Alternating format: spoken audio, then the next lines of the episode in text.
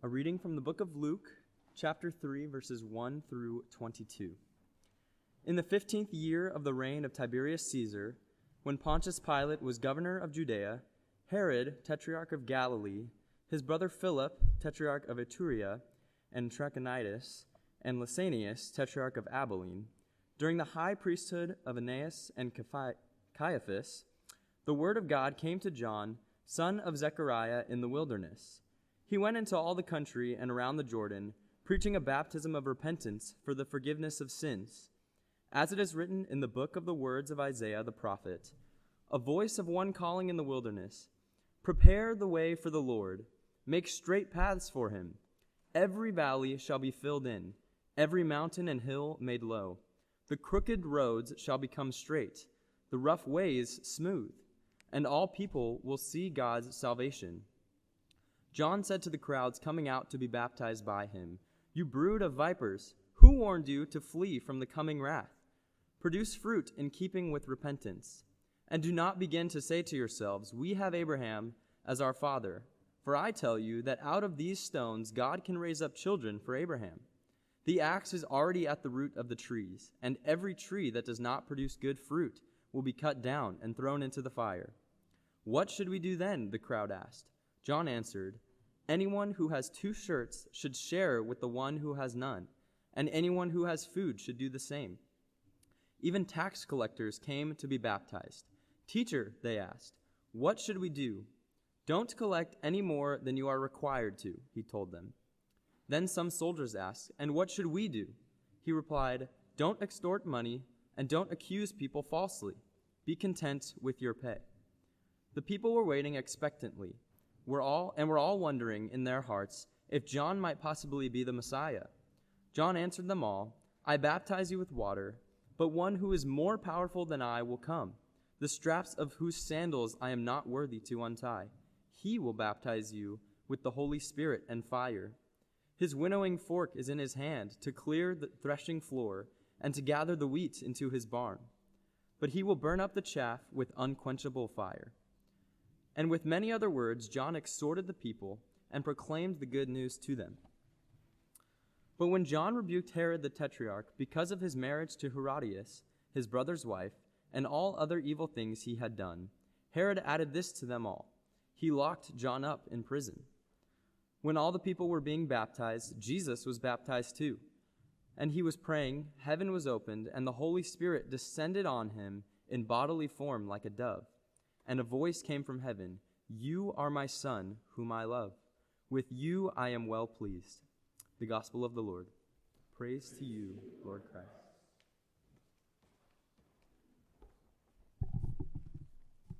Hi, everyone. Can I invite you to stand? Um, page 8 uh, is the Nicene Creed. Um, and it's um, it, it covers the the fundamentals, the foundation of uh, of Christian faith, and so we invite you to join in. And uh, and when we say we believe, what we're doing is we're entrusting ourselves individually, but also all of us together, uh, to God the Father, Son, and the Holy Spirit, and the great story um, and the good news uh, that He uh, has brought about. So, invite you to join again, join in as we say together. We believe in one God, the Father, the Almighty, maker of heaven and earth, of all that is, visible and invisible. We believe in one Lord Jesus Christ, the only begotten Son of God, eternally begotten of the Father, God from God, light from light, true God from true God, begotten, not made, of one being with the Father. Through him all things were made. For us and for our salvation, he came down from heaven. He was incarnate from the Holy Spirit and the Virgin Mary and was made man. For our sake, he was crucified under Pontius Pilate. He suffered death and was buried. On the third day, he rose again in accordance with the Scriptures. He ascended into heaven and is seated at the right hand of the Father and he will come again in glory to judge the living and the dead, and his kingdom will have no end. We believe in the Holy Spirit, the Lord, the giver of life, who proceeds from the Father and the Son. The Father and the Son, is worshiped and glorified, who has spoken through the prophets. We believe one holy Catholic and Apostolic Church. We acknowledge one baptism for the forgiveness of sins. We look for the resurrection of the dead and the life of the world to come. Amen. Uh, join with me in prayer as we stand.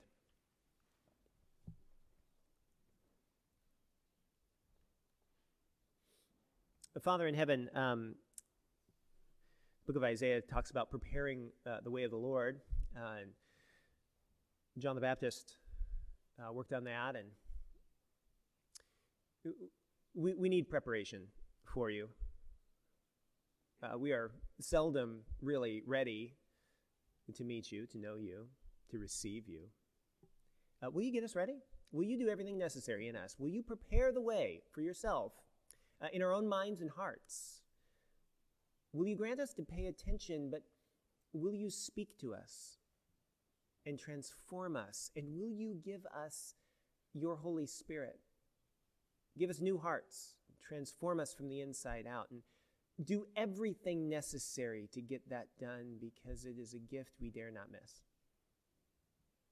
In Jesus' name, amen. Have a seat, everybody. And um, uh, please turn back to that, uh, that second reading. Uh, begins on page six, goes to seven and eight.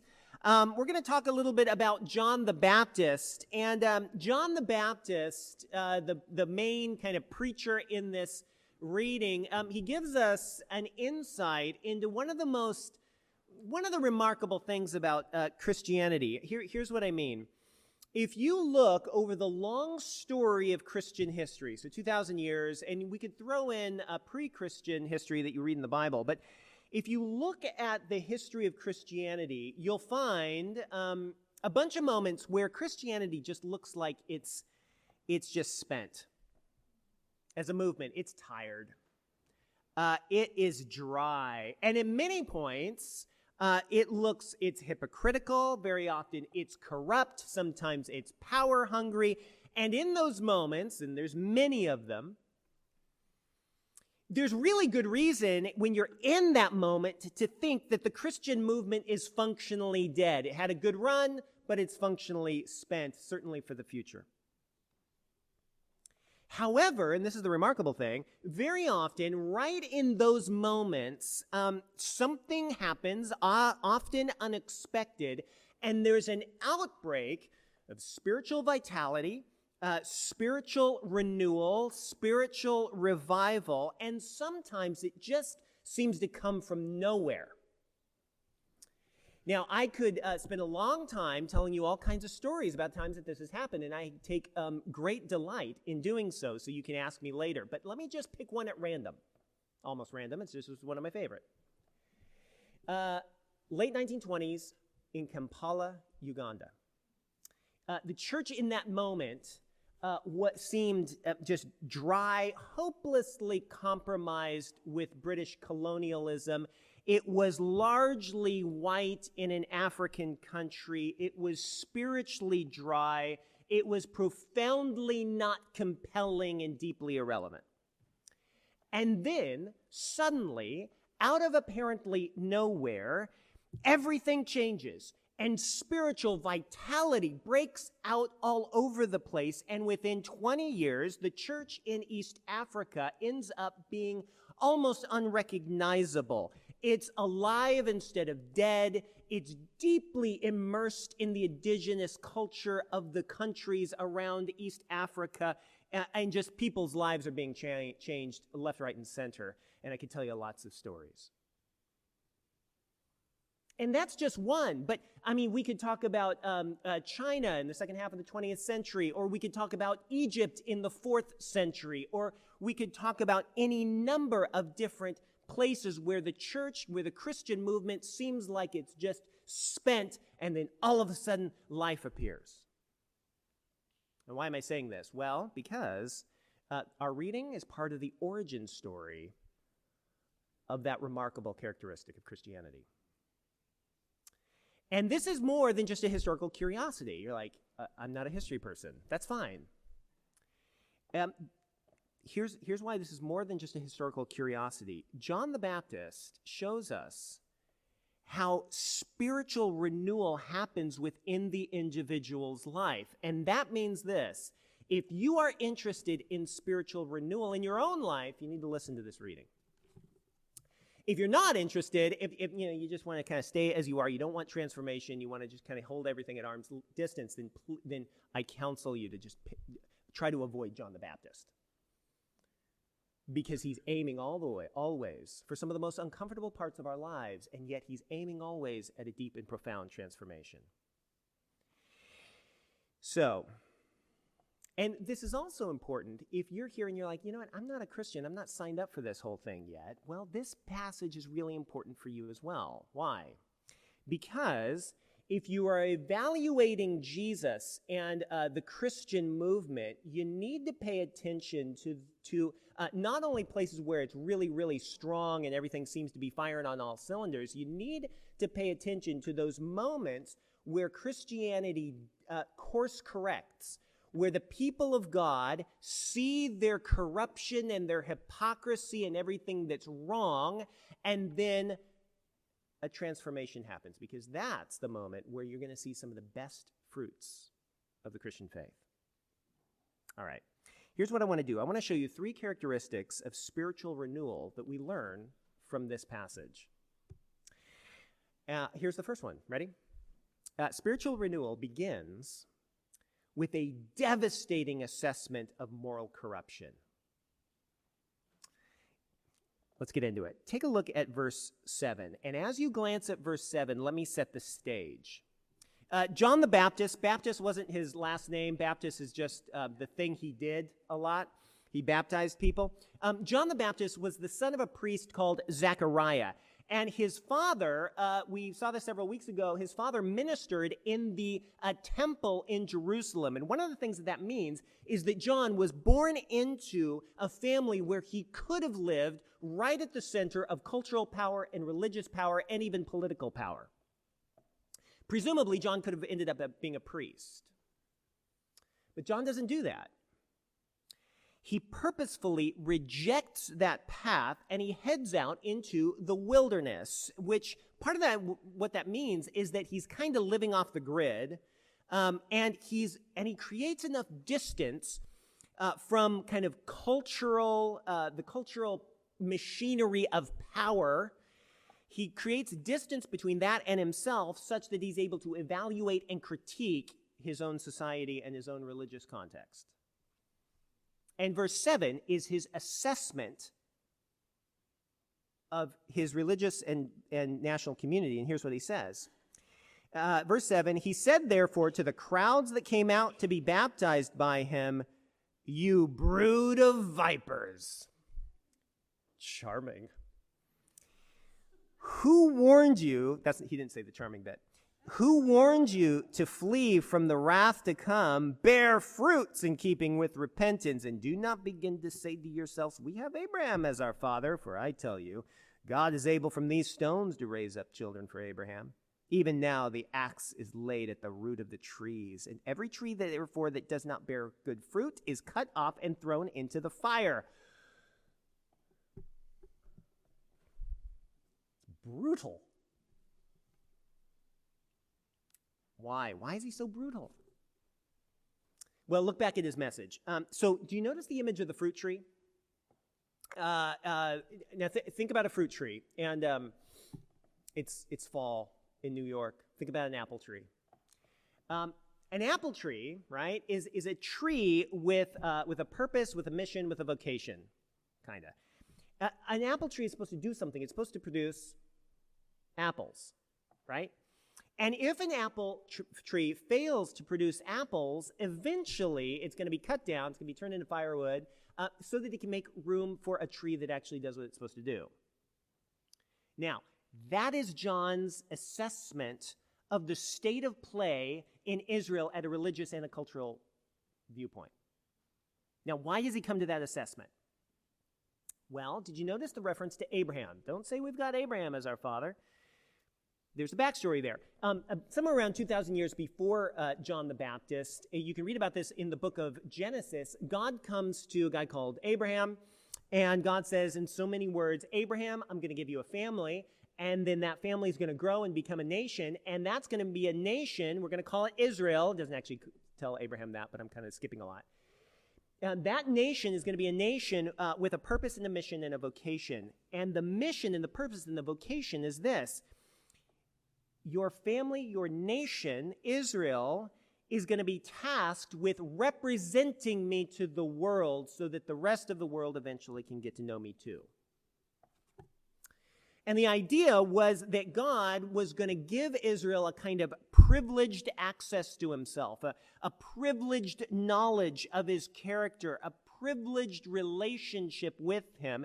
And then Israel was meant to reflect God's character as they interacted with each other and with the world. And, and especially their, their deeds and their ethics and their words were meant to be kind of unique and out of sync with the cultures around them, but in sync with the character of God. They were to know God and love God, and through their words and their deeds, they were meant to reflect God to the world around them. That's the fruit. Well, keep that in your mind and go back to John because John looks at Israel in his day and he says, I don't see any fruit. He looks at his nation and he says, You are not representing God, you are disfiguring God. And it seems that John's particularly concerned about the abuse of power and the abuse of money and the abuse of sex. So, if you look at the text, uh, some people were, were using their power to extort the poor. You can see that in the tax collectors, verse 12. You can see that in the soldiers, verse 14. Others, uh, it seems, had less power, but they were hoarding wealth, their private property, in such a manner that they were uh, failing to care for the poor, which was part of the fruit that they were supposed to show from the Old Testament, verse 11. And other people, like Herod, Herod was the local um, political leader. Um, Herod apparently was p- playing fast and loose with marriage and with sexuality in verse 19. Now, capture that. Uh, money, sex, and power, the old three. And they were abusing all of them, and they were abusing them in a way that was disfiguring God's character, misrepresenting God, but also, crucially, offending God's justice. And so John comes and says, Israel, we got to have a very serious conversation. Israel, I'm looking at you, and we have to understand, Israel, you are corrupt and God is just. And that means the two of you are on a collision course and I promise it's not going to end well for you. You need to turn around, and you need to turn around right now, says John. Turn around is the basic meaning of repentance. Now, I want to emphasize two things here, Emmanuel. You need to notice John's just ferocious assessment of Israel's moral corruption or sin. And on the other hand, John's ferocious upholding of God's judgment. And even as I say this, I realize that both of those things kind of grate against us, don't they? And yet, I want to encourage us to actively embrace both. Why? Consider this. Um, what's the difference between a okay this is overly simplistic but just go with me for a second. Th- think about a dysfunctional family think about a healthy family. What's the difference? Many things. But crucially both of them have problems.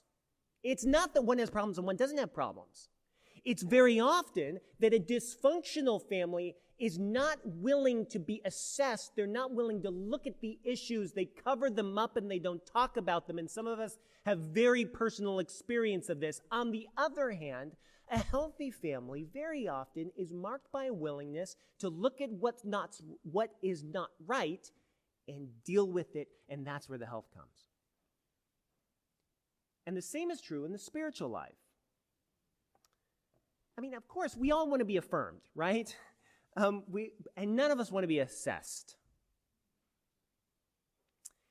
But the fear and the rejection of being assessed by God is going to undermine and sabotage any possibility of spiritual renewal.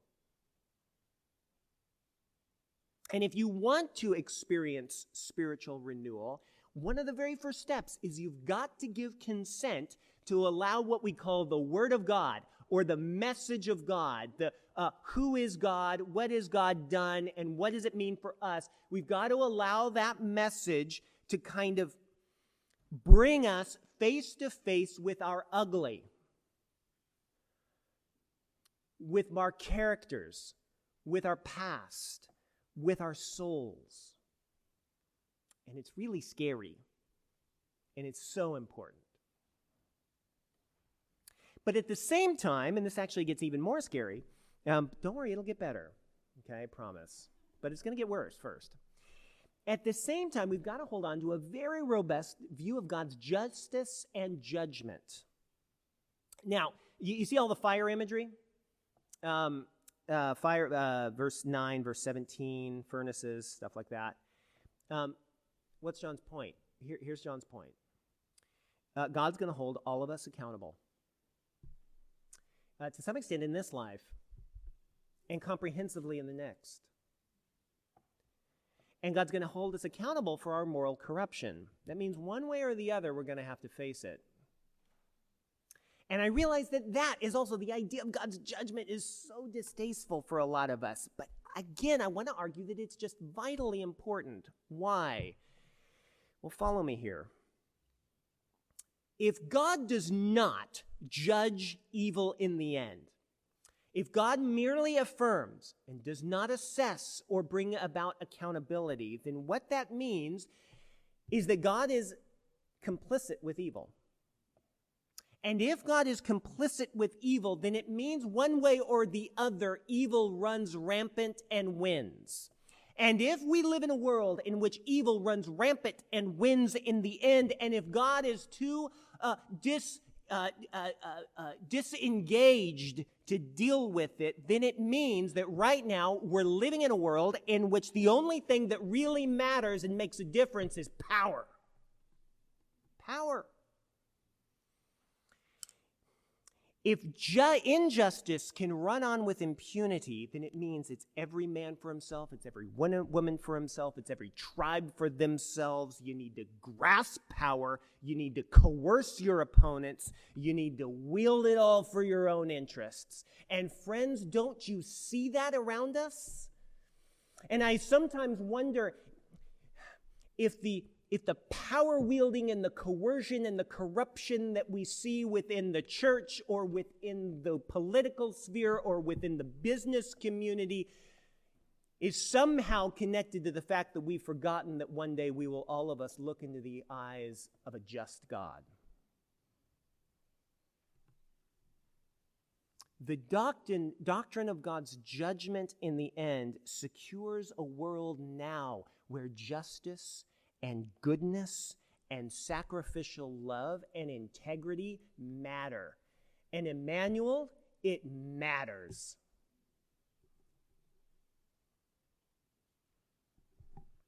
So, spiritual renewal begins with a devastating assessment of our moral condition. But it doesn't end there. This is where it gets better, everybody. Everybody breathe. okay, it's going to get better now. Spiritual renewal continues and gathers power through the proclamation, the promise of God's grace. So this is great because John's message is not just about Israel's sin and God's judgment. It, John's message is even louder about the offer of amnesty.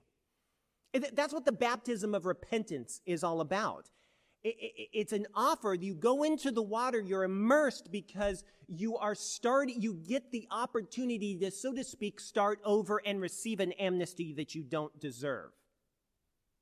So when John came, uh, when people came out to John to hear John, uh, they saw their corruption. But then as he preached, they also heard of God's desire to forgive. Now, again, think with me about this. As I already said, it's really nice to be affirmed. We all love it, and there's nothing wrong with it. And it's particular. It's really nice to be affirmed for some when you're good at something. You're good at your work, you're affirmed for it, it's fantastic. But there's an entirely other experience, entirely different experience. When you see your own wretched corruption, but instead of being rejected for it, though you may deserve that, you find yourself being loved beyond all imagining and being you find yourself pardoned and freed and forgiven and then that power is amplified more when the one who is forgiving you is the God of justice who will judge in the end. It is one thing to be affirmed for your merit. It's another thing to be loved into the worst of your shame and that's the kind of love, Emmanuel, that can change a life. And that's the love that John is preaching. So he preaches a message of amnesty, pardon, forgiveness. But he also preaches a message of power. Look at verse 16. Uh, apparently, John was so compelling that people, uh, a lot of people thought he might be the Messiah, which is um, the promised king who's going to make the broken world right. John rejected that out of hand. But he says that the real Messiah, when he comes, is going to baptize not just with water, but with the Holy Spirit and with fire. Now, focus on the Spirit for a minute. The Holy Spirit was promised in the Old Testament. In fact, um, our first reading mentions it. And part of the idea is this uh, all of us uh, humans, we, what the Bible calls sin, we, we, we run headlong into corruption. And according to the Bible, we do that not just because we happen to make uh, ill informed choices, it's deeper than that.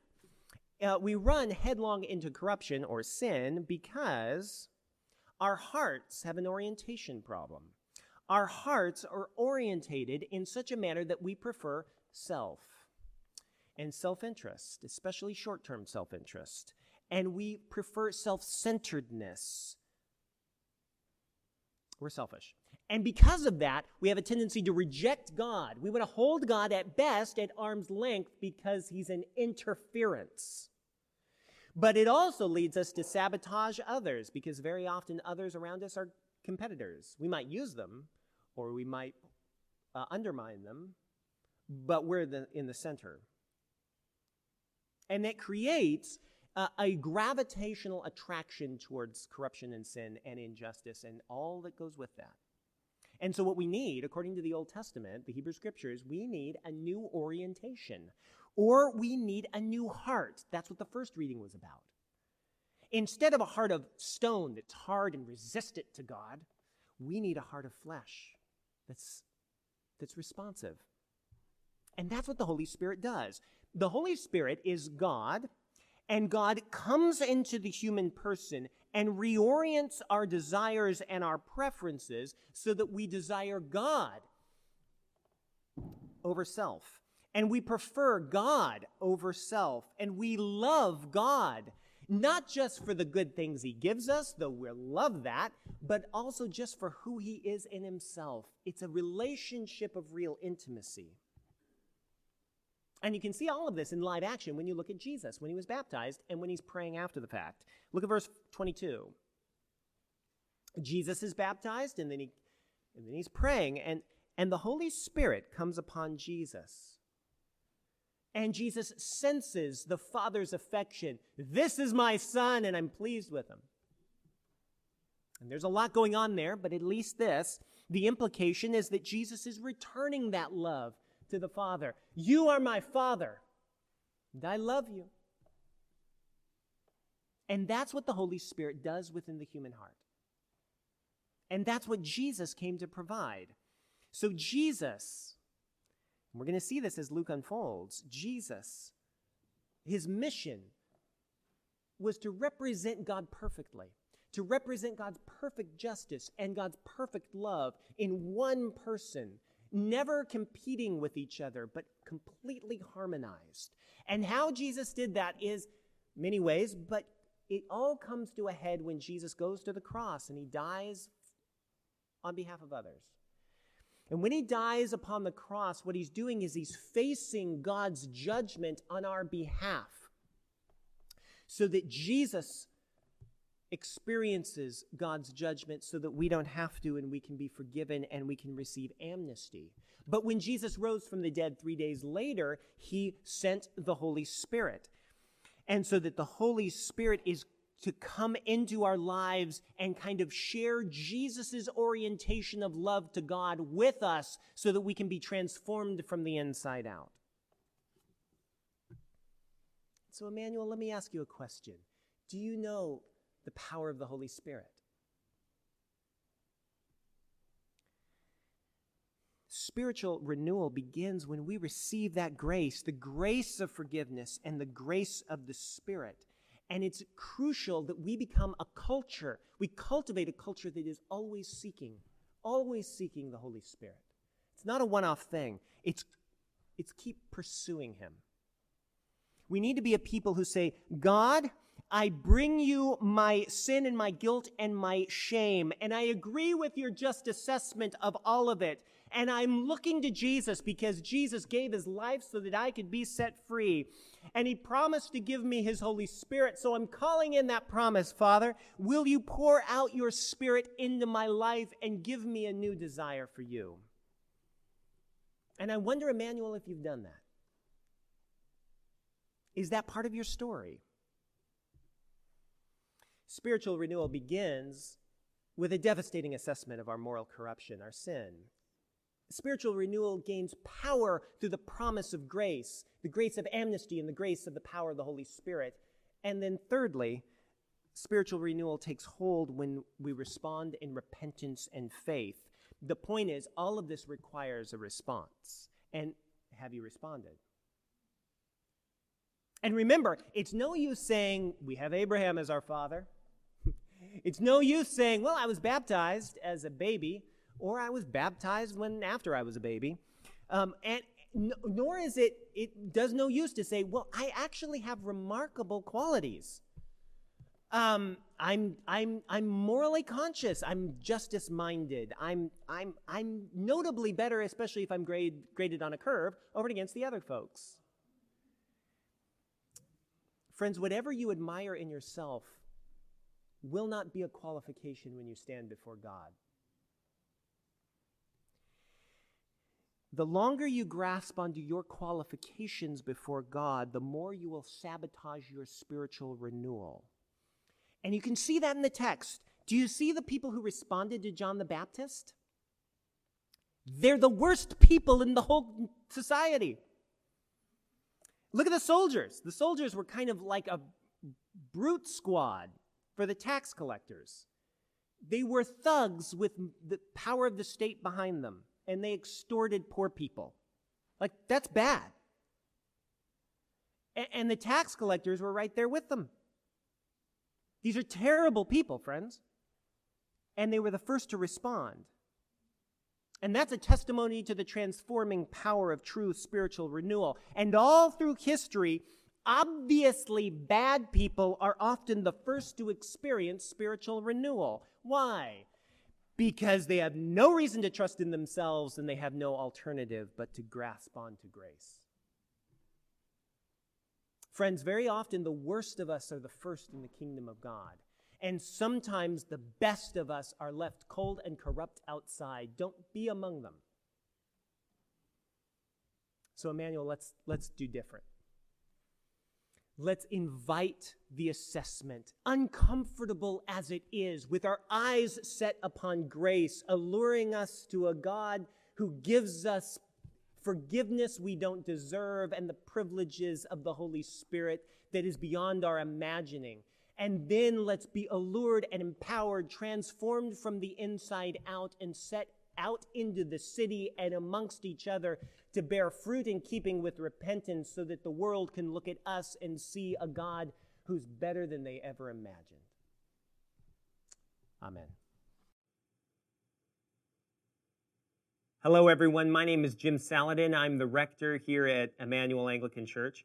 Uh, our church exists to see and describe and reflect the beauty of Jesus Christ for the flourishing of our city. And I hope this podcast encouraged you in that way towards Christ. If you're here in New York City, we'd love to see you. Please join us on Sundays at 11 a.m. Generosity drives everything we do at Emmanuel. And if you'd like to contribute, please visit www.emmanuelanglicannyc.com slash give.